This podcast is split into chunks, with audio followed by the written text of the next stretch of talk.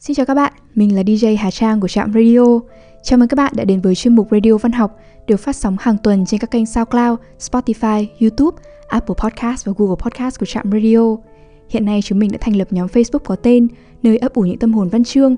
Mời các bạn cùng tham gia để thảo luận về văn học và đừng quên trả lời các câu hỏi để admin duyệt vào nhóm nhé. Các bạn thân mến, để kỷ niệm Radio số 200, từ đầu tháng 6, Trạm Radio đã kêu gọi các bạn thính giả gửi audio trích đọc các tác phẩm văn học nước ngoài để chúng mình tổng hợp lại thành số thính giả đọc. Trong vòng gần một tháng qua, Trạm Radio đã nhận được rất nhiều email từ tất cả các bạn thính giả trên khắp cả nước và từ tận đáy lòng chúng mình xin cảm ơn tất cả các bạn. Do thời gian phát sóng có hạn, hôm nay trong số 199 này, chúng mình xin phép được phát sóng 7 đoạn trích đọc phù hợp nhất với chương trình.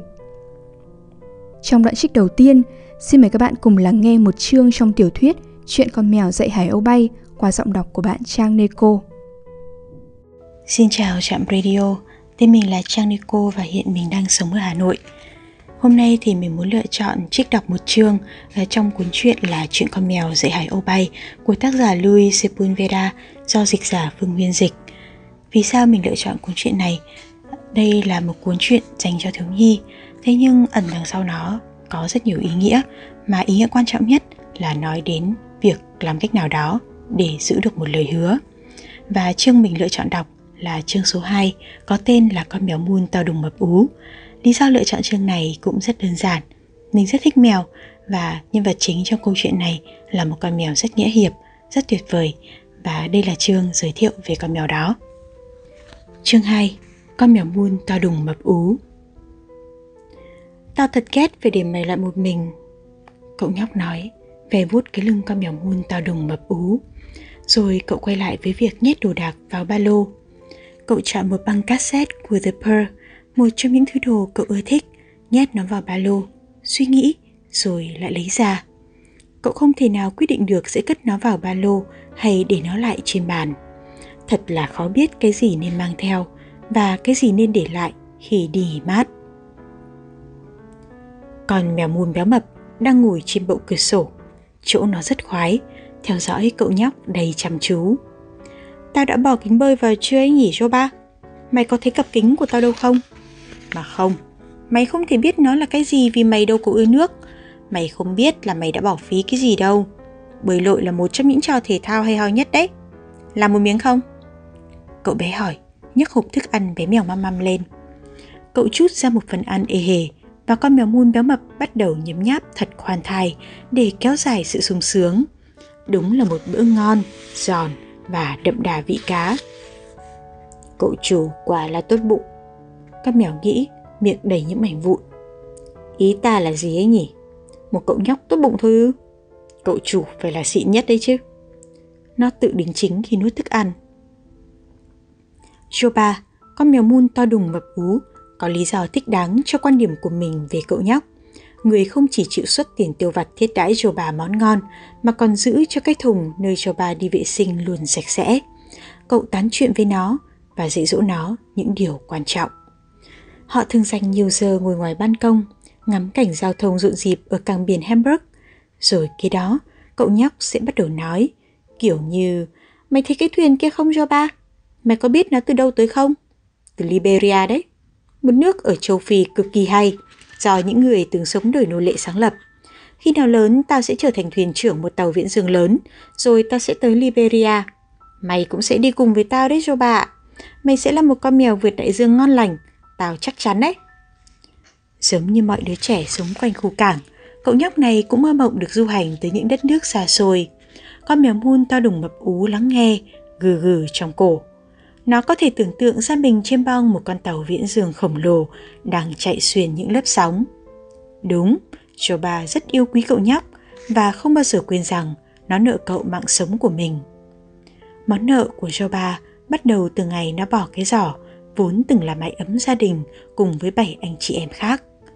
Sữa của mèo mẹ thật ngọt ngào ấm áp, nhưng nó cũng muốn nếm thử mấy cái đầu cá mà người ở chợ hay quẳng cho lũ mèo lớn. Nó cũng không định đi ăn mảnh một mình, không hề. Ý định của nó là sẽ quay lại giỏ và bảo với các anh chị em khác, bú sữa mẹ thế này là đủ lắm rồi, mọi người không thấy mẹ gầy đi thế này sao? Ăn miếng cá này đi, đây là thứ mà tất cả bọn mèo ở cảng đều ăn đó. Vài ngày trước khi Chopa rời khỏi giỏ, mèo mẹ đã rất nghiêm khắc nói với nó: "Con đã có chân cẳng và giác quan nhanh nhạy, mấy điều đó tốt thôi, nhưng con phải biết thận trọng mỗi khi đi đâu. Mẹ không muốn con bò ra khỏi giỏ. Mai kia thôi, con người sẽ tới và quyết định số phận của con cũng như của các anh chị em con. Mẹ bảo đảm là họ sẽ đặt cho con cái tên hay và cho con mọi đồ ăn con muốn. Con thật may mắn vì được sinh ra ở cảng. Người dân cảng thường yêu thương và bảo vệ loài mèo. Điều duy nhất họ mong đợi ở chúng ta là giúp xua đuổi lũ chuột. Ô, đúng rồi con trai. Con thật may mắn khi là một con mèo ở cảng, nhưng con vẫn phải cẩn thận. Chỉ có một điều ở con có thể gây ra rắc rối. Trong các anh chị em của con đi con trai, con thấy tất cả chúng nó đều lông xám rồi chứ, và lông của chúng đều có vằn như da hổ. Còn con, ngược lại, khi sinh ra đã đen từ đầu đến chân, chỉ trừ túm lông trắng dưới cằm. Có những người còn tin là mèo đen đem tới điểm xấu.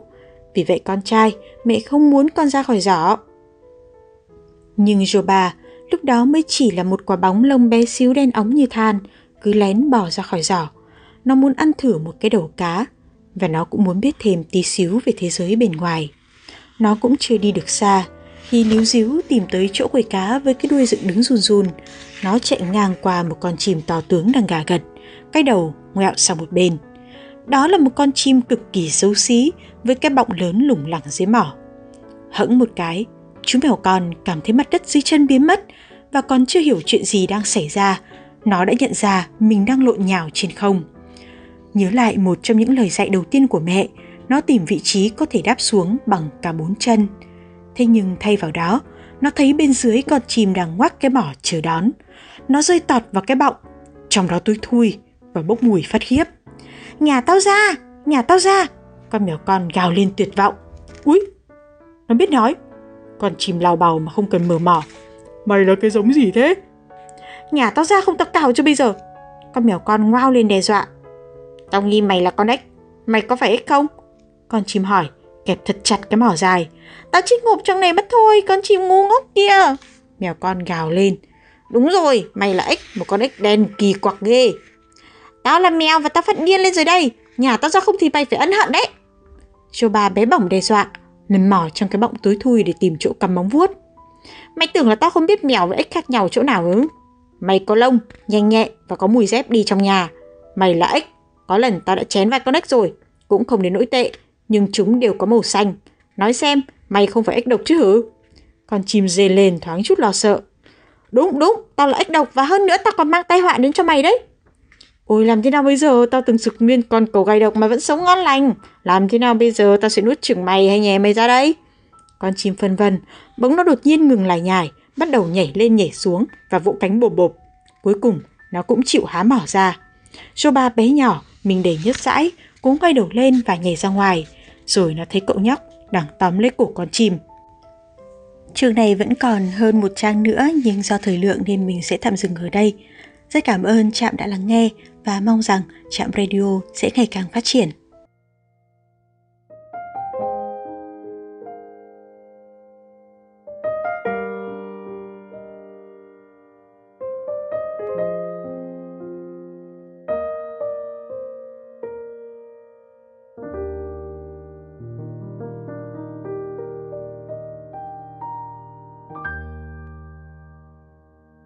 Xin cảm ơn Trang Neko với giọng đọc vô cùng ấm áp của mình. Tiếp theo xin mời các bạn đến với trích đọc đoạn thứ 3 và 4 trong chương Viện Điều dưỡng Kenko Dojo trong cuốn sách Chiếc Hộp Pandora. Tiểu thuyết này là tác phẩm của nhà văn Nhật Bản Dazai Osamu, Tao Đàn và Nhà xuất bản Hội Nhà văn phát hành. Đoạn trích sẽ được thể hiện qua giọng đọc của bạn Nhật Minh. Chiếc hộp Pandora. Như gần đây tôi đã kể với bạn, nhiều bệnh viện bị thiêu rụi trong chiến tranh. Không ít bệnh viện phải đóng cửa do tình trạng thiếu hụt vật chất và nhân lực, kể cả những bệnh viện chưa bị tàn phá. Nhiều bệnh nhân mắc bệnh lao phổi cần nằm viện dài ngày, đặc biệt là những bệnh nhân không mấy dư giả như tôi đã lâm vào tình trạng mất phương hướng, không biết đi đâu về đâu. Vùng này may sao hầu như thoát khỏi không kích của máy bay địch. 2 hoặc 3 nhà hảo tâm có thế lực ở địa phương đã mạnh dạn đi tiên phong và được sự ủng hộ của hội đồng thành phố trong việc xây thêm viện điều dưỡng huyện ở sườn núi này. Tiến sĩ Tachima bấy giờ là người đã được điều động đến, và khu điều trị lao phổi độc lập không phụ thuộc vào nguồn vật chất đã ra đời. Bạn mới chỉ xem qua thời gian biểu của một ngày, nhưng chắc bạn đã hiểu được sự khác biệt lớn so với cuộc sống ở các viện điều dưỡng thông thường khác. Bệnh nhân được lập trình sẵn rằng phải vứt bỏ những khái niệm về bệnh viện. Quy định gọi giám đốc bệnh viện là viện trưởng, phó giám đốc và các bác sĩ dưới quyền gọi là chỉ đạo viên, y tá là trợ lý, những bệnh nhân nội trú như chúng tôi là học viên. Hình như đây là sáng kiến của viện trưởng Tachima. Sau khi điều động bác sĩ Tachima về viện điều dưỡng này, các thiết bị nội bộ được tân trang lại, các phương pháp trị liệu độc đáo dành cho bệnh nhân được thực thi, những kết quả vô cùng tốt đẹp dường như đã thu hút sự chú ý của giới y học. Tiến sĩ Tachima bị hói cả đầu nên trông như đã 50 tuổi, nhưng nghe nói anh ấy vẫn độc thân ở độ tuổi 30. Anh ấy cao gầy, có dáng đi hơi chúi về phía trước và ít cười. Những người hói đầu thường có bộ mặt khá điển trai. Bác sĩ Tachima cũng sở hữu dung mạo thanh lịch với khuôn mặt trái xoan. Anh ấy dường như có bản tính của một con mèo, luôn trầm mặc, khó chia sẻ, một đặc điểm cố hữu của những người đầu hói. Hàng ngày, vào 10 giờ sáng, vị viện trưởng này dẫn đầu nhóm chỉ đạo viên và trợ lý đi thị sát toàn viện. Những lúc như vậy, toàn viện im lặng như tờ.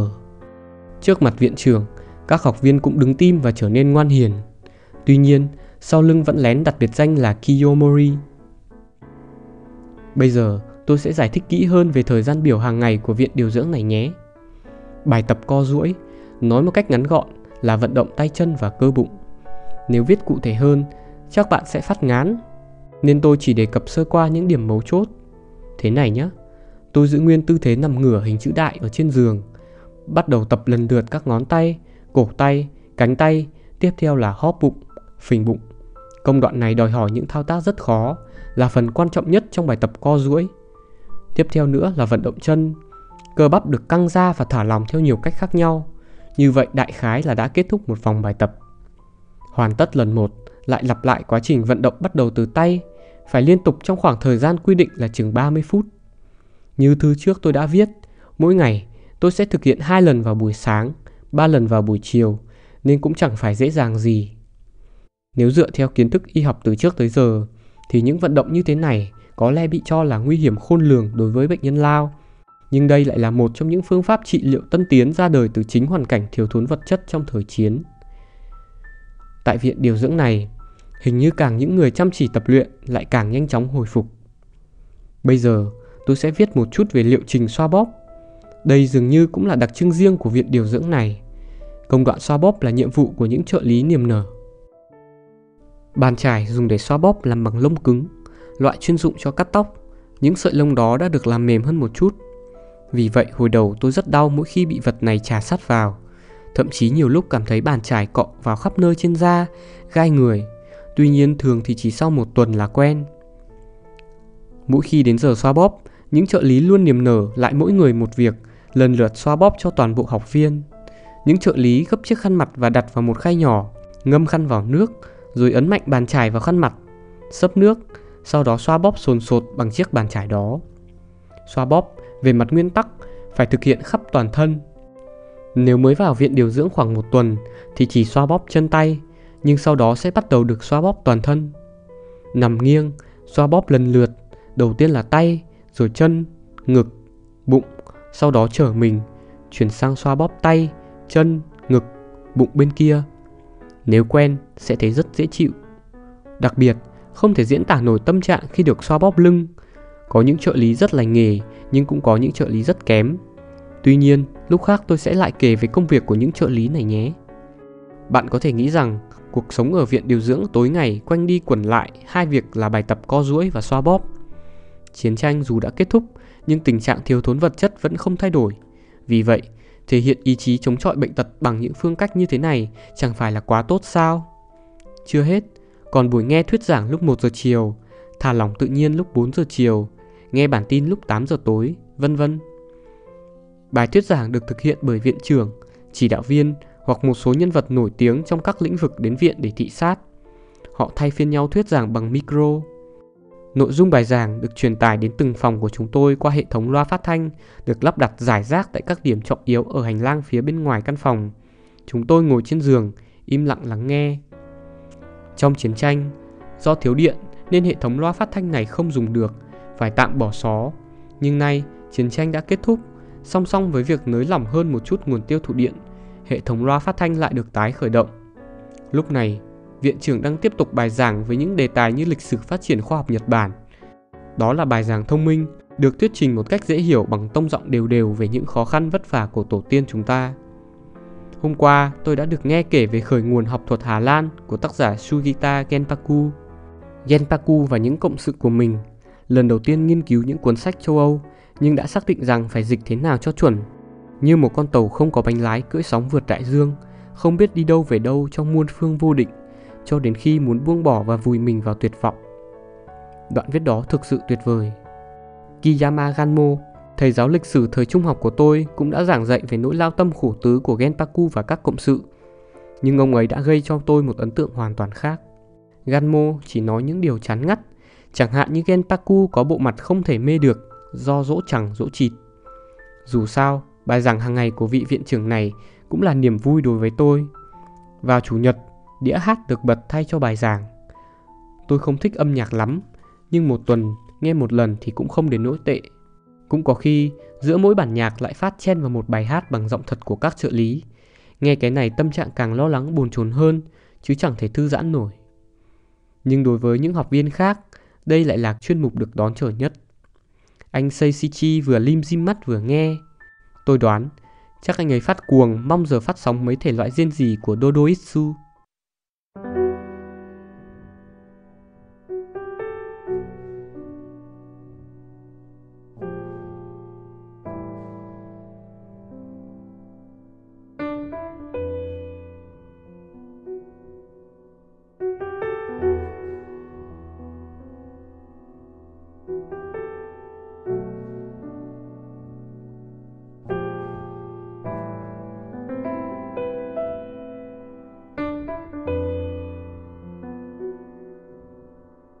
Xin cảm ơn Nhật Minh. Tiếp theo đây chúng ta hãy cùng đến với đoạn trích trong cuốn sách Bẫy 22 qua giọng đọc của bạn Thu Thủy. Xin chào các bạn thính giả của Trạm Radio, mình là Thu Thủy. Trong chuyên mục Radio Văn học buổi tối ngày hôm nay, mình sẽ giới thiệu đến các bạn một tiểu thuyết kinh điển, một tiểu thuyết thú vị bậc nhất thế kỷ 20. Tác phẩm của nhà văn Joseph Heller, do Lạc Khánh Nguyễn dịch, Bẫy 22. Chúng ta hãy cùng nhau tìm hiểu về nội dung cuốn sách qua phần giới thiệu. Trên một hòn đảo ngoài khơi nước Ý thời Thế chiến thứ hai, có một liên đoàn không quân Mỹ. Một trong số lãnh đạo của họ là đại tá Cathcart, kẻ khao khát muốn gây ấn tượng với cấp trên bằng cách ép lính đi ném bom mỗi lúc một nhiều hơn. Nhân vật chính của chúng ta, Justarian, mỗi lần đủ chỉ tiêu giải nhiệm thì lại phải đối mặt với chỉ tiêu mới. Trước sự chết chóc kinh hoàng của cuộc đại chiến, tất cả những gì y mong muốn là toàn mạng trở về. Nhưng mỗi khi chỉ tiêu ra trận tăng lên, xác suất sống sót của y lại giảm xuống. Y không có cách nào thoát ra, bởi ở đó có một cái bẫy, bẫy 22. Thứ logic vừa giản dị, vừa điên rồ của bẫy 22 chi phối suốt ngót 600 trang sách với hàng chục nhân vật, qua chiến trường, qua đạn bom, qua bệnh viện quân y và nhà bếp hậu cần, qua tướng lĩnh và lính tráng, qua cả những số phận tan nát và những kẻ trục lợi từ chiến tranh. Sự điên rồ chảy qua mọi đối thoại, sự ngớ ngẩn thấm đẫm mọi nhân vật, cho tới tận cú nhảy kết cục cuối cùng, bộ mặt của chiến tranh hiện ra khủng khiếp trong sự nực cười, phi lý. Bẫy 22 hài hước một cách trần trụi, một cách dữ dội, một cách cay đắng, một cách man rợ. Nhưng những ai có thể chịu đựng được nó thì hẳn sẽ không thể nào lãng quên. Hy vọng sau khi đọc xong cuốn sách này, chúng ta sẽ có cách nhìn mới về cuộc chiến. Xin mượn nhận định của dịch giả Nhị Linh. Người ta gọi Thế chiến thứ nhất là đại chiến, nhưng người ta sẽ gọi Thế chiến thứ hai bằng một biệt hiệu, cuộc chiến kỳ quặc. Và sau đây xin mời các bạn chúng ta hãy cùng lắng nghe trích đọc của cuốn sách Bẫy 22. Chương 9. Thiếu tá Meyer. Từ thuở mới lọt lòng, đời thiếu tá Meyer đã gặp lắm khó khăn. Giống như miniver Chevy, gã đã ra đời quá trễ, chính xác là trễ 36 giờ, làm ảnh hưởng nghiêm trọng đến sức khỏe mẹ gã, một phụ nữ hiền lành, ốm yếu, sau khi đau đẻ vật vã mất một ngày rưỡi đã không còn chút sức lực nào để tranh cãi về tên của đứa bé mới sinh. Ở trong hành lang bệnh viện, chồng của bà, Hằng Tiến, với vẻ mặt nghiêm trang, đầy quyết tâm, cùng người biết mình sắp làm gì. Cha của thiếu tá Meyer cao lêu khêu, gầy hốc hác, đi đôi giày nặng trịch, và vẫn com lê vải len màu đen. Ông điền vào giấy chứng sinh không chút ngập ngừng, không biểu lộ chút cảm xúc nào khi chuyển tờ giấy đã điền cho y tá. Cô y tá cầm lấy mà không nhận xét gì, rồi lẹp kẹp đi mất. Ông nhìn theo, tự hỏi không biết cô đang mặc đồ lót gì. Trở lại buồng sản khoa, ông thấy vợ mình đang nằm sụi lơ dưới chăn như một cọng rau già bị sấy khô, nhăn nheo, khô héo và trắng bệch. Các cơ bắp yếu ớt hoàn toàn bất động. Giường của bà nằm ở cuối buồng, gần một ô cửa bị nứt bám đầy bụi bẩn. Nước mưa rơi xuống tung tóe, trời đất ảm đạm và lạnh lẽo. Ở những chỗ khác trong bệnh viện, những người nhợt nhạt với cặp môi tím ngắt đang chết dần, chết mòn. Người đàn ông đứng thẳng ở bên cạnh giường và chằm chằm nhìn xuống người đàn bà một lúc lâu. Tôi đã đặt tên thằng bé là Caleb. Cuối cùng, ông nhẹ nhàng thông báo cho bà. Đúng như nguyện vọng của bà. Người đàn bà không trả lời và người đàn ông từ từ mỉm cười. Ông đã lên kế hoạch hoàn hảo vì vợ ông đã ngủ và không thể biết được rằng ông đã nói dối bà trong lúc bà đang nằm trên giường bệnh ở buồng sản khoa tồi tàn của bệnh viện hạt. Sự khởi đầu đơn sơ này đã nảy sinh ra tay phi đoàn trưởng bất lực, giờ đang dành hầu hết thời gian làm việc trong ngày ở Pianosa để ký mạo tên Washington Irving vào các công văn. Thiếu tá Meyer cần cù ký bằng tay trái để tránh bị nhận dạng, dùng chính thẩm quyền của gã để ngăn ngừa mọi chuyến thăm đường đột và ngụy trang bằng bộ ria giả và cặp kính râm để thêm phần đảm bảo không bị bất cứ ai phát hiện ra, dù có tình cờ nhìn qua lớp cửa sổ nhựa tồi tàn từng bị trộm xẻo mất một miếng. Giữa hai thấp điểm của đời gã, sự ra đời và sự thăng tiến trong binh nghiệp, là 31 năm buồn thảm của cô đơn và tuyệt vọng. Thiếu tá Meyer đã được sinh ra quá trễ và quá tầm thường. Một số người được sinh ra tầm thường, một số người giành được tầm thường và một số người bị tầm thường rộng vào đầu. Thiếu tá Meyer rơi vào cả ba trường hợp đó. Thậm chí giữa những người kém nổi bật đủ đường thì gã vẫn không tránh khỏi nổi bật lên là người kém nổi bật nhất so với tất cả những người còn lại. Và những người gặp gã luôn ấn tượng trước sự kém ấn tượng của gã. Thiếu tá Meyer dính phải 3 đòn ngay từ khi mới chào đời. Mẹ gã, cha gã và Henry Fonda, người có vẻ ngoài giống hệt gã từ khi mới sinh. Từ rất lâu trước khi biết thắc mắc xem Henry Fonda là ai, gã đã thấy bản thân mình trở thành đề tài của những sự so sánh không chút thiện cảm ở bất cứ nơi nào gã đến. Những kẻ xa lạ hoàn toàn cũng tự cho phép họ phản đối gã. Và kết quả là gã đã sớm rơi vào nỗi sợ đầy tội lỗi, là sợ con người và thôi thúc quỵ lụy muốn được xin lỗi xã hội, bởi vì gã không phải là Henry Fonda. Không dễ gì khi phải sống mà lại giống một thứ như Henry Fonda, nhưng gã chưa từng, dù chỉ một lần, nghĩ đến việc bỏ cuộc, vì gã đã kế thừa trên kiên cường của người cha, một người đàn ông gầy lêu nghêu, rất có khiếu hài hước. Cha của thiếu tá Meyer là một người nghiêm túc kính Chúa, luôn tưởng nói dối về tuổi của mình là một trò đùa thông minh. Ông là một nông dân, tay chân dài ngoằng, một người theo chủ nghĩa cá nhân khắc khổ, luôn tuân thủ pháp luật, kính Chúa, yêu tự do, quan niệm rằng việc liên bang trợ cấp cho bất cứ ai ngoài nông dân cũng chính là mầm mống của chủ nghĩa xã hội. Ông ủng hộ sự tiết kiệm, chăm chỉ lao động và chê trách đám phụ nữ phóng đãng luôn từ chối ông. Đặc sản của ông là cỏ linh lăng, và ông kiếm được bộn tiền từ việc không trồng một bụi nào. Chính phủ trả ông khá tiền cho mỗi bụi cỏ linh lăng mà ông không trồng. Ông càng không trồng nhiều bụi cỏ linh lăng thì chính phủ càng cho ông nhiều tiền. Và ông đã tiêu hết từng xu tiền chính đáng mà ông kiếm được vào những mảnh đất mới để tăng số lượng cỏ linh lăng mà ông không trồng. Cha của thiếu tá Meyer làm việc không ngơi nghỉ để không trồng cỏ linh lăng. Vào những tối đông dài, ông ở trong nhà và không sửa chữa nông cụ. Và đến chính ngọ, ông mới nhảy khỏi giường chỉ để đảm bảo rằng việc đồng áng không được thực hiện. Ông đã khôn ngoan, đầu tư vào đất và chẳng mấy chốc đã thành người không trồng cỏ linh lăng nhiều nhất trong quận. Hàng xóm tìm đến ông để xin lời khuyên về mọi việc vì ông kiếm được rất nhiều tiền và do vậy hẳn phải là người thông thái. Gieo nhân nào gặt quả nấy. Ông đưa ra lời khuyên cho 100 người như một và tất cả đều nói Amen. Cha của thiếu tá Meyer là một người ủng hộ công khai và nhiệt thành việc chính phủ tiết kiệm chi tiêu, miễn là nó không ảnh hưởng đến nghĩa vụ thiêng liêng của chính phủ là trả cho nông dân càng nhiều tiền càng tốt, cho tất cả cỏ linh lăng họ đã sản xuất mà không ai cần đến, hoặc cho việc không sản xuất tí cỏ linh lăng nào. Ông là một người kiêu hãnh và tự lập, luôn phản đối chế độ bảo hiểm thất nghiệp và không ngần ngại than vãn, rên rỉ, vòi vĩnh và bóp nặn bất cứ ai hết mức có thể. Ông là một người mộ đạo, sẵn sàng thuyết giáo ở bất cứ đâu. Chúa ban cho nông dân chúng ta đôi tay khỏe mạnh, để ta vơ vét được càng nhiều, càng tốt bằng cả hai tay. Ông hăng say thuyết pháp trên thềm tòa thị chính hoặc trước cửa siêu thị A&P.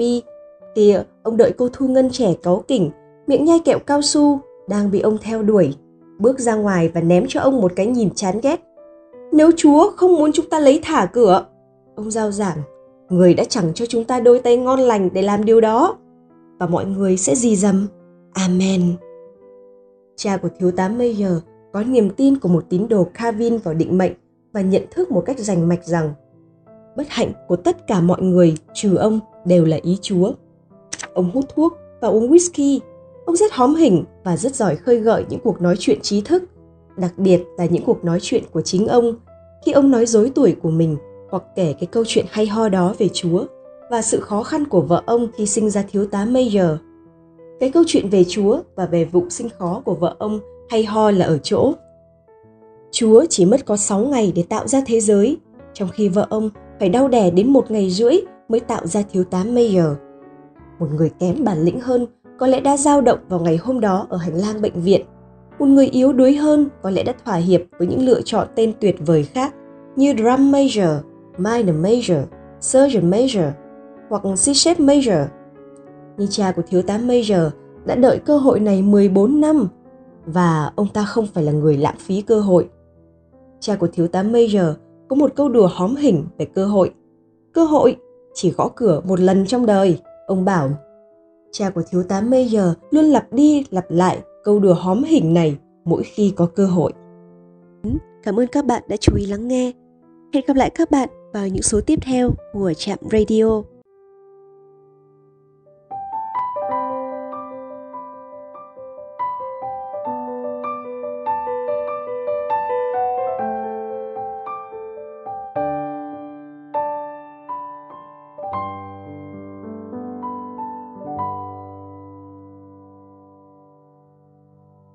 Vâng, rất cảm ơn Thu Thủy.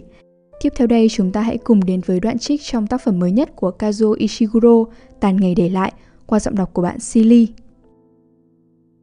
Xin chào các thính giả của Trạm Radio, mình là Silly, mình đang sống tại Hà Nội.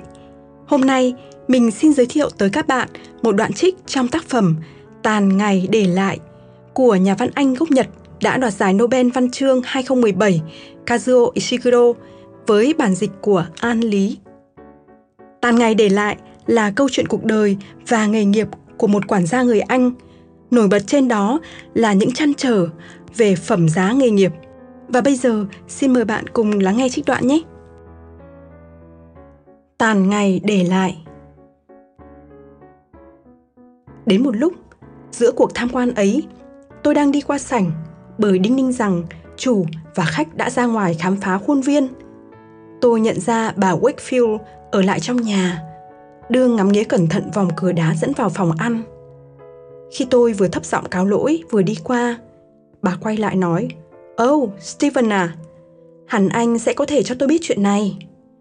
Vòng cửa này trông thì như thuộc về thế kỷ 17, nhưng chẳng phải nó mới được làm khá gần đây sao?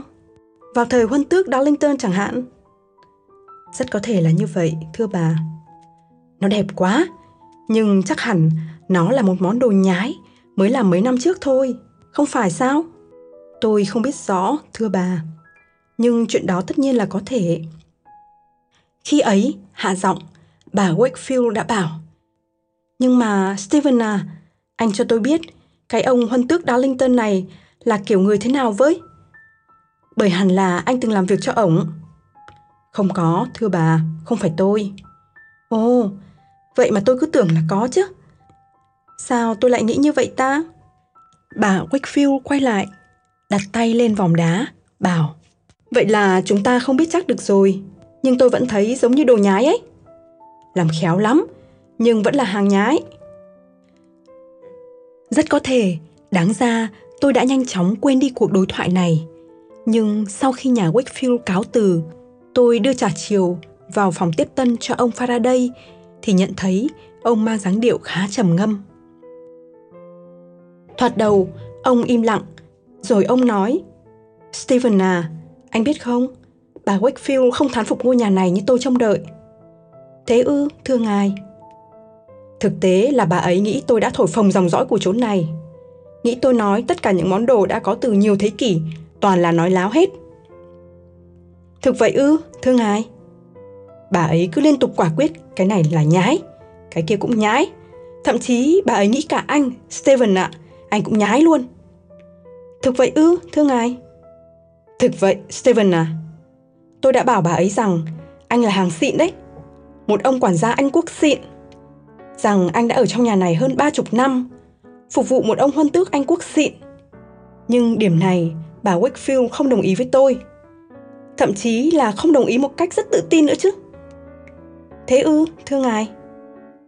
"Stephen à, bà Wakefield tin chắc rằng anh chưa hề làm việc ở đây trước khi tôi thuê anh. Thực tế, có vẻ bà ấy mang cảm tưởng rằng thông tin đó là do chính miệng anh nói ra cơ, khiến tôi thành trò đùa. Anh hình dung được đó. Thực là một điều vô cùng đáng tiếc, thưa ngài." "Tôi muốn nói là, Stephen à, đây là một đại biệt thự Anh cổ đích thực, phải không? Tôi đã chi tiền để có cái đó mà. Và anh là một quản gia Anh kiểu xưa đích thực, chứ không phải là một thằng bồi bàn đội lốt quản gia. Anh là hàng xịn mà, phải không? Đó là cái tôi muốn. Giờ tôi lại không có sao?" "Tôi dám mạo muội nói rằng có, thưa ngài." "Vậy anh có thể giải thích cho tôi bà Wakefield nói vậy nghĩa là sao không? Tôi thấy thật không thể nào hiểu được."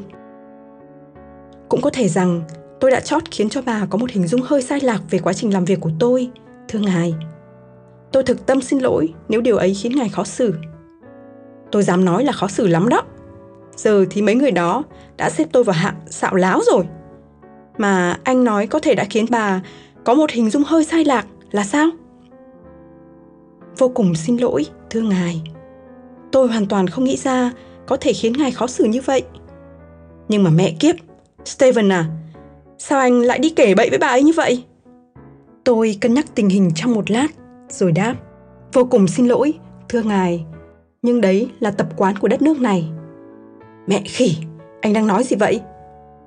"Tôi muốn nói là, thưa ngài, nước Anh không có lệ người làm bàn luận về những người chủ trước của mình." "Thôi được, Stephen à, thì ra anh không muốn phải tiết lộ những chuyện riêng thời trước. Nhưng chẳng lẽ tôi độ chối luôn là đã từng làm việc cho ai khác ngoài tôi sao?" "Quả thực, nhìn nhận theo cách đó sẽ thấy hơi cực đoan, thưa ngài. Nhưng ở đây, cách hành xử được coi là đúng đắn ở một người làm là tạo cho người khác có cảm tưởng như vậy. Nếu cho phép tôi ví von theo cách này, thưa ngài, cái đó cũng hơi giống với phong tục chung quanh việc hôn nhân.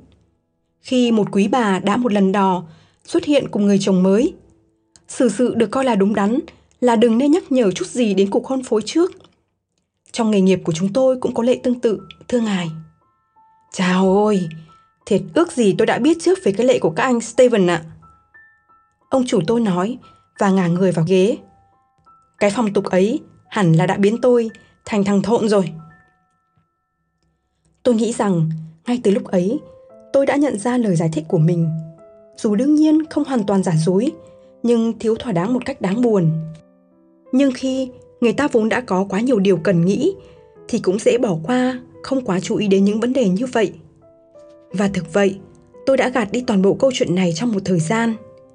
Nhưng giờ đây, nhớ lại nó trong cảnh tĩnh lặng quanh hồ này, dường như rõ ràng là cách cư xử của tôi với bà Wakefield hôm đó có liên hệ hiển nhiên với điều vừa diễn ra buổi chiều nay.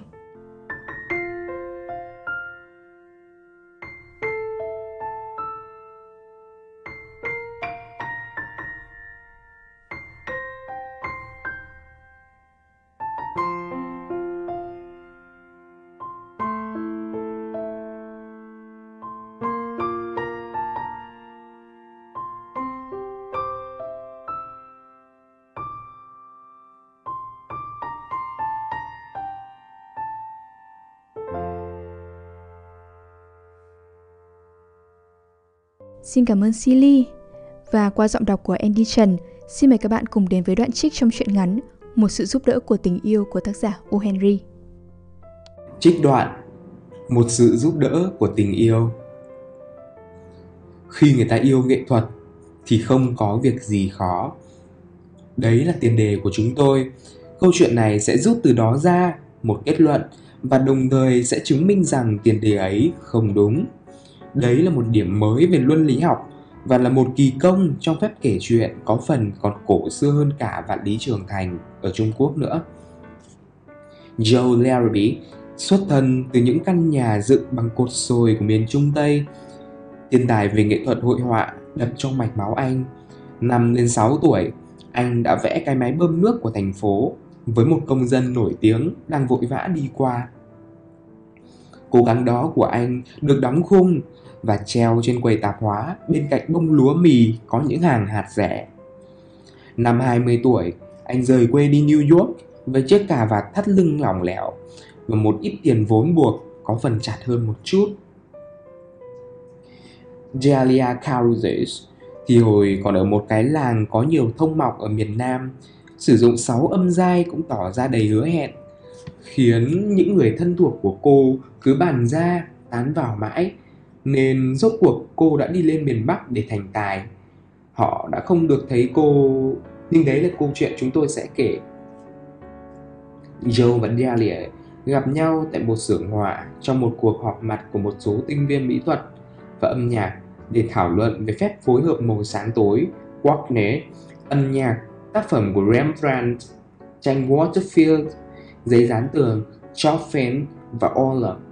Joe với Delia mê nhau, hay muốn nói là yêu nhau cũng được.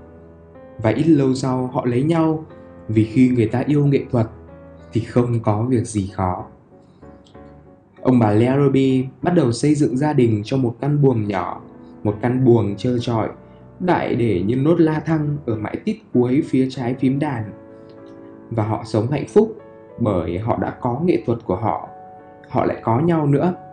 Và tôi khuyên những chàng trai giàu có hãy bán tất cả mọi thứ mình có đi, đem cho người gác cổng nghèo để được hưởng cái đặc quyền sống trong một căn buồng với nghệ thuật của mình và Delia của mình. Những người sống trong các căn buồng nhỏ sẽ tán thành lời khẳng định của tôi rằng hạnh phúc của họ mới là hạnh phúc duy nhất chân chính. Một nhà có hạnh phúc thì chật mấy cũng vừa. Cứ hạ cái tủ ngăn xuống thành một cái bàn chơi bia, biến mặt lò sưởi thành một cái máy khâu, bàn viết thành một buồng ngủ dự trữ, cái chậu rửa mặt thành một chiếc đàn dương cầm, cho 4 bức tường gần với nhau nếu chúng muốn. Còn anh, bạn Delia của anh thì ở giữa. Nhưng nếu nhà lại thuộc vào loại chẳng có hạnh phúc gì thì nó phải rộng và dài, để bạn đi qua, vào cổng Golden Gate, treo mũ vào Hatteras, mặc áo trên mũi Horn, bạn đi làng Labrador. Joe theo học lớp họa của ông thầy vĩ đại mà các bạn cũng biết tiếng đấy. Học phí thì nặng, bài giảng thì nhẹ. Những cái nặng, nhẹ của ông ta đã làm ông nổi danh. Delia học Rosenstock. Các bạn đã biết tiếng ông ta là người chuyên làm loạn các khóa đàn dương cầm. Chừng nào tiền họ còn thì họ rất mực hạnh phúc. Ai cũng vậy thôi, nhưng tôi không muốn tỏ ra trắng trợn. Mục đích của họ rất rõ ràng và dứt khoát. Trong một thời gian rất ngắn, Joe sẽ phải vẽ được những bức tranh mà các ông già quý phái có bộ râu quai nón thưa và sổ tay dày cộm phải lèn nhau như những túi cát trong xưởng của anh để được diễm phúc mua tranh của anh. Delia sẽ phải làm quen rồi coi thường âm nhạc đến mức khi thấy các chỗ ngồi ở tầng dưới và ở các lô không bán được vé, cô có thể sinh ra đau họng và ăn tôm hùm trong phòng ăn riêng, từ chối không ra sân khấu. Nhưng theo ý tôi thì cái tốt nhất vẫn là đời sống gia đình trong căn buồng nhỏ. Những cuộc trò chuyện hăng say, liến láu sau buổi học ban ngày, những bữa ăn ấm cúng và những bữa lót dạ tươi mát, nhẹ nhàng, những cuộc trao đổi, tham vọng, các tham vọng quyện vào nhau nếu không sẽ rất nhỏ bé, sự giúp đỡ lẫn nhau, gợi cảm hứng cho nhau. Và các bạn bỏ quá cho sự thô lỗ của tôi, những quả ô liu nhồi và bánh mì kẹp format lúc 11 giờ đêm. Nhưng được ít lâu thì nghệ thuật rũ xuống. Thỉnh thoảng nó vẫn thế, dù không có người bẻ ghi nào phất nó. Chỉ có chi ra mà chẳng có thu vào, như những kẻ tầm thường vẫn nói. Thiếu tiền trả ông giáo sư vào ngày Rosenstock, xong đã yêu nghệ thuật thì không có việc gì khó. Cho nên Delia nói cô phải đi dạy nhạc để giữ cho chiếc lò hầm ở bàn ăn vẫn sôi sùng sục. 2-3 ngày liền cô đi chào mời học trò. Một buổi chiều cô về nhà, vẻ mặt hớn hở. Anh dâu yêu quý, cô vui vẻ nói, em có một học trò rồi. Chào ôi, những người đáng yêu vô cùng. Con gái của đại tướng A.B. Pink này, ở phố 71. Ngôi nhà mới nguy nga làm sao anh Joe ạ. Anh phải nhìn thấy trước cái cửa nhà ấy mới được. Hình như kiểu Byzantine ấy. Lại có bên trong nữa chứ. Ồ, anh Joe, em chưa hề nghe thấy một cái gì như thế bao giờ. Học trò của em là Clementine, con gái ông ấy. Em đã thấy thân mến cô ấy lắm rồi. Cô ấy rất thanh tú, lúc nào cũng bận toàn đồ trắng mà cùng cách dịu dàng, giản dị vô cùng. Cô mới 18 tuổi. Em phải dạy mỗi tuần 3 buổi. Và anh Joe nghe này, $5 một buổi đấy nhé. Em chẳng ngại gì cả, vì bao giờ em có đủ 2 hay 3 học trò nữa là em lại có thể tiếp tục đến học ông Rosenstock. Thôi, giờ thì anh hãy xóa bỏ cái nếp nhăn giữa cặp lông mày của anh đi, anh yêu. Và ta hãy ăn một bữa tối cho thật ngon. Như thế là ổn cho em rồi, Jelly ạ. Joe vừa nói vừa cầm dao và búa nhỏ mở một hộp đạn. Còn anh thì thế nào? Em tưởng anh sẽ để mặc em tông tả đi kiếm tiền, còn anh thì cứ phất phơ trong lĩnh vực nghệ thuật cao siêu chăng? Không đời nào. Thì có linh hồn của Benvenuto Cellini chính giám. Anh nghĩ rằng anh có thể đi bán báo hoặc trải đá lát đường để đem về một vài đồng. Delia đến ôm lấy cổ anh. Joe, anh yêu quý, anh thật là ngốc. Anh phải tiếp tục học chứ. Đâu có phải là em bỏ âm nhạc của em để em đi làm một việc khác. Trong khi dạy là em cũng học rồi. Em vẫn luôn luôn gắn bó với âm nhạc đấy chứ. Với lại chúng ta có thể sống sung sướng như những nhà triệu phú với $15 một tuần anh ạ. Anh không được nghĩ đến chuyện bỏ ông giáo sư đâu đấy. Được rồi, Joe nói, tay với cái đĩa đựng rau hình vỏ sò màu lam. Nhưng anh không thích để em đi dạy học tí nào. Đấy không phải là nghệ thuật. Nhưng em làm như vậy thật tốt và rất đáng quý. Khi người ta yêu nghệ thuật thì không có việc gì khó, Jalia nói. Giáo sư rất khen cảnh trời anh vẽ trong bức phác họa cảnh công viên, Joe nói. Và chính cô đã đồng ý cho anh treo hai bức tranh trong cửa hàng của hắn. Anh có thể bán được một nếu gặp đúng một thằng cha giàu tiền ngu ngốc. Em tin chắc anh sẽ bán được, Delia dịu dàng nói. Và bây giờ thì ta hãy tỏ lòng biết ơn đại tướng Pinkney và món bê que này đi. Suốt một tuần sau đó, vợ chồng nhà Larrabee ăn lót dạ rất sớm. Joe rất hào hứng về những bức họa cảnh ánh sáng ban mai anh đang vẽ ở công viên trung tâm. Mà Delia gói ghém đồ lề cho anh đi vào lúc 7 giờ sau khi anh đã ăn lót dạ, đã được vuốt ve, khen ngợi và hôn hít. Nghệ thuật là một người tình quyến rũ.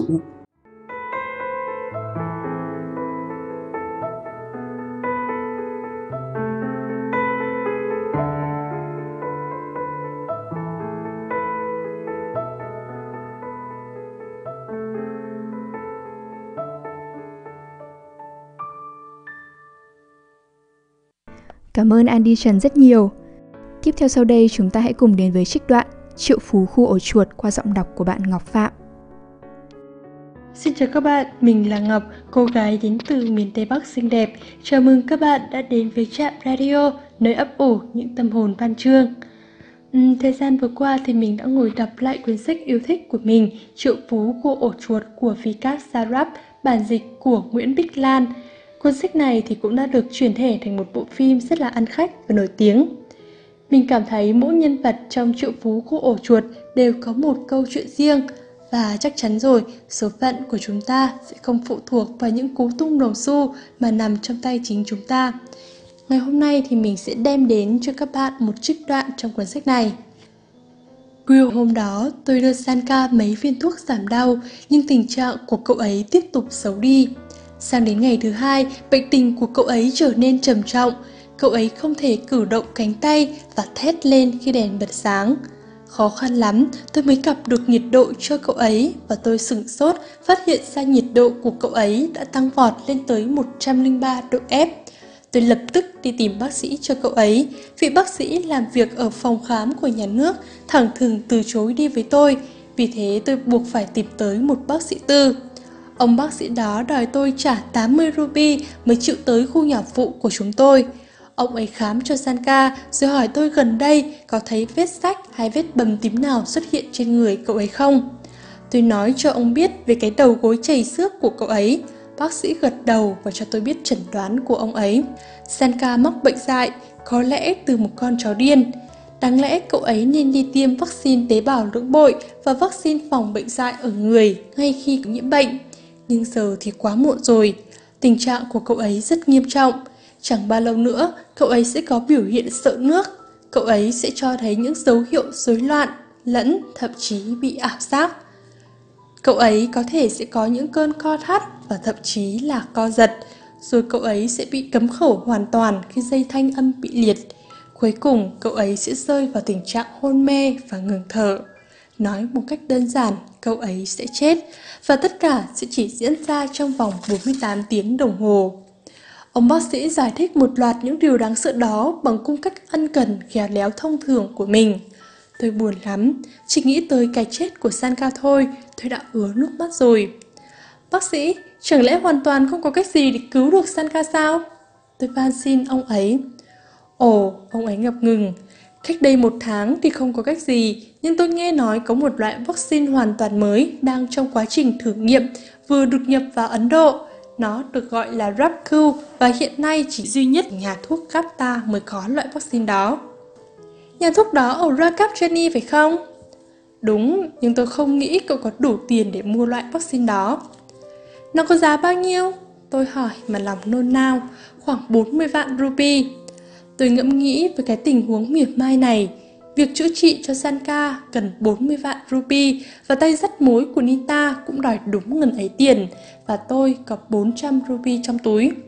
Tôi không biết mình sẽ lấy tiền ở đâu để chữa bệnh cho Sanka, nhưng tôi biết rằng không thể bỏ mặc cậu ấy, vậy nên tôi quyết định đưa cậu ấy sang phòng tôi. Tôi bế cậu ấy trên tay, mặc dầu gần bằng tuổi tôi nhưng người cậu ấy dường như phi trọng lượng. Chân tay cậu ấy rũ xuống và tôi có cảm giác không phải mình đang bế một người sống mà là đang bê một bao khoai tây. Tôi để Sanka nằm trên giường, còn mình nằm dưới sàn, một sự đền đáp đúng những gì cậu ấy đã làm với tôi gần 2 năm trước. Mặc dầu giờ đây, chuyện đó như thể đã xảy ra cách đây 20 năm rồi. Sanka vật vã, chở mình và ngủ chập chờn. Tôi cũng có một đêm khó khăn. Giấc ngủ chập chờn với những cơn ác mộng về những con chó và những đứa trẻ chỉ nói bằng những âm tiết vô nghĩa. Và rồi bỗng nhiên vào nửa đêm tôi nghe thấy mấy tiếng "Mẹ ơi! Mẹ ơi!" rất to. Tôi choàng tỉnh và thấy Sanka đang ngủ ngon lành.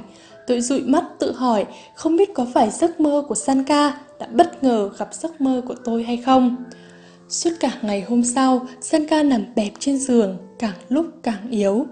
Dù biết cậu ấy đã bị kết án tử hình, nhưng tôi vẫn hành động như thể cậu ấy chỉ bị cảm cúm nhẹ. Tim tôi tan vỡ khi nhìn khuôn mặt hiền lành của cậu ấy và mừng tượng rằng tôi sẽ không bao giờ còn được nhìn thấy khuôn mặt đó nữa. Thậm chí những âm tiết vô nghĩa của cậu ấy ngày hôm nay dường như cũng giống như những câu nói sâu sắc đáng ghi nhớ. Đêm buông xuống và Sanka bắt đầu có biểu hiện co giật cánh tay. Cậu ấy gặp khó khăn khi uống nước và chỉ ăn mỗi chiếc bánh chapati với đậu lăng, món ưa thích của cậu ấy. Trán cậu ấy nóng hầm hập, tôi cặp nhiệt độ cho cậu ấy và nhận thấy cậu ấy sốt tới 105 độ F.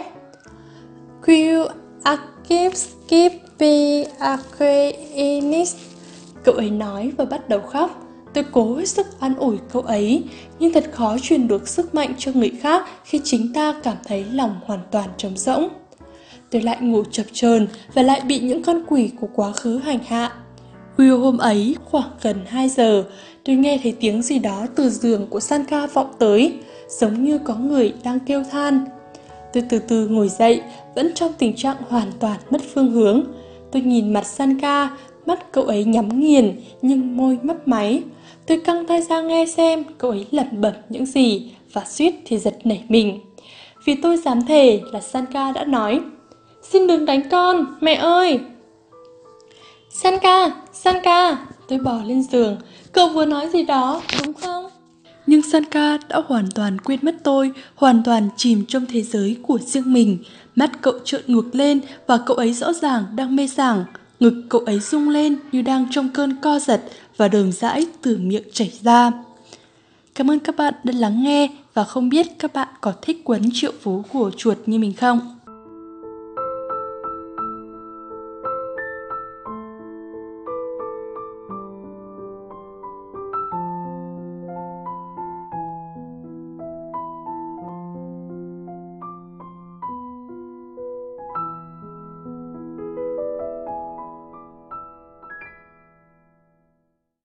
Đoạn trích cuối cùng đến từ bạn du học sinh Nhật Bản Lương Thế Anh, đọc tác phẩm Anh Đào Đêm trong tập sách Một mùa thơ dại của tác giả Higuchi Ichio, Phương Nam và nhà xuất bản Hội Nhà văn phát hành.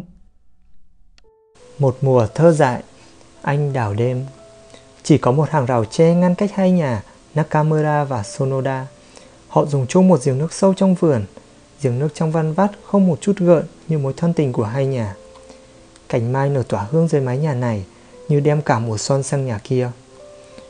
Ông chủ nhà Sonoda đã mất cách đây hơn 2 năm.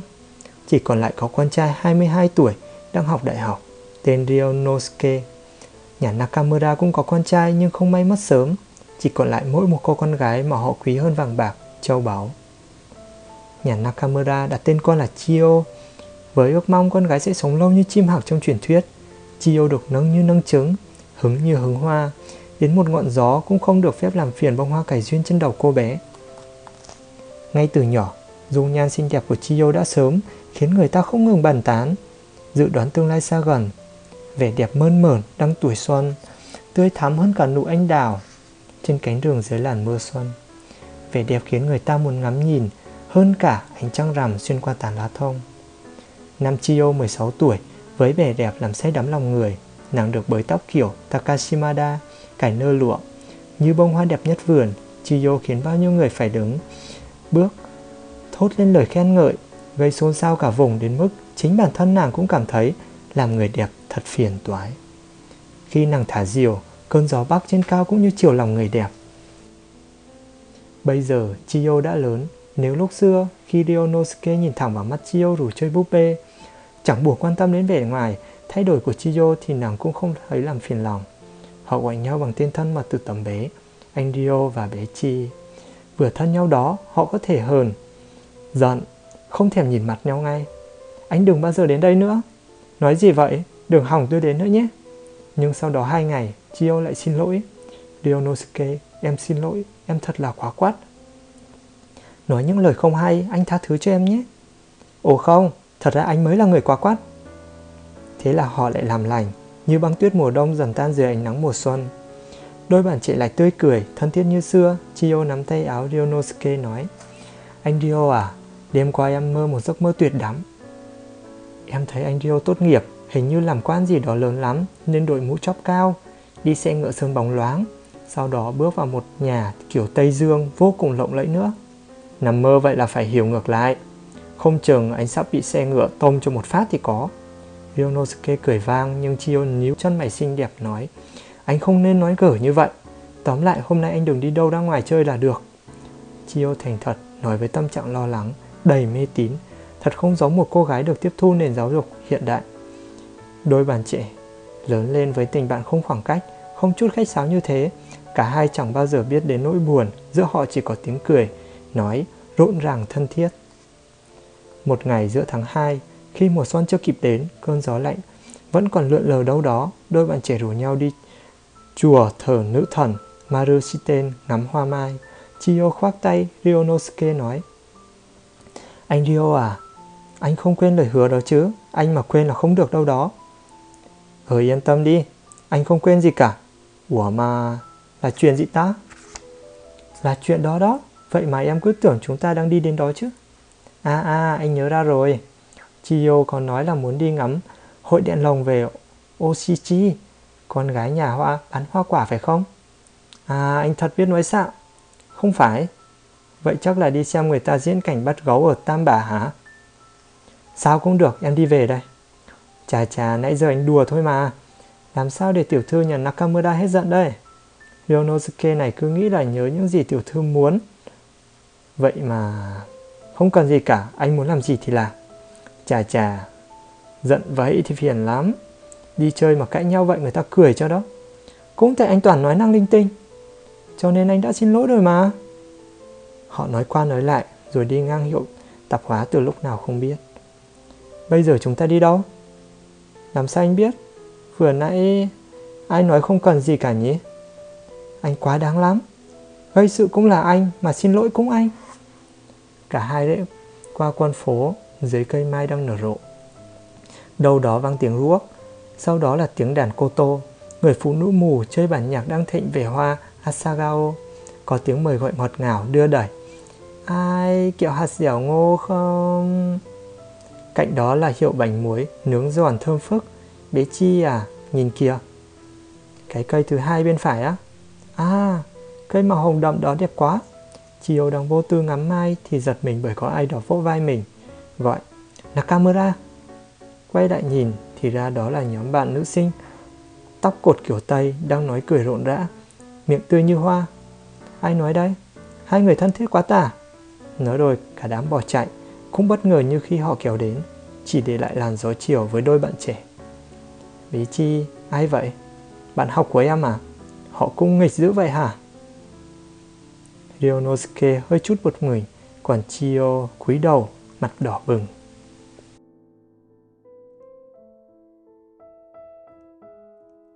Vậy là số thính giả đọc hôm nay đến đây là kết thúc.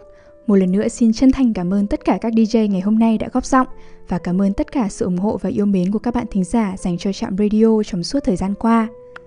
Các bạn hãy cùng tiếp tục theo dõi hai số đặc biệt tiếp theo trong series kỷ niệm số 200 của chúng mình nhé. Đêm đã khuya, thời lượng của chương trình đến đây là kết thúc. Xin chân thành cảm ơn các bạn thính giả đã chú ý lắng nghe. Chúc các bạn một đêm ngon giấc.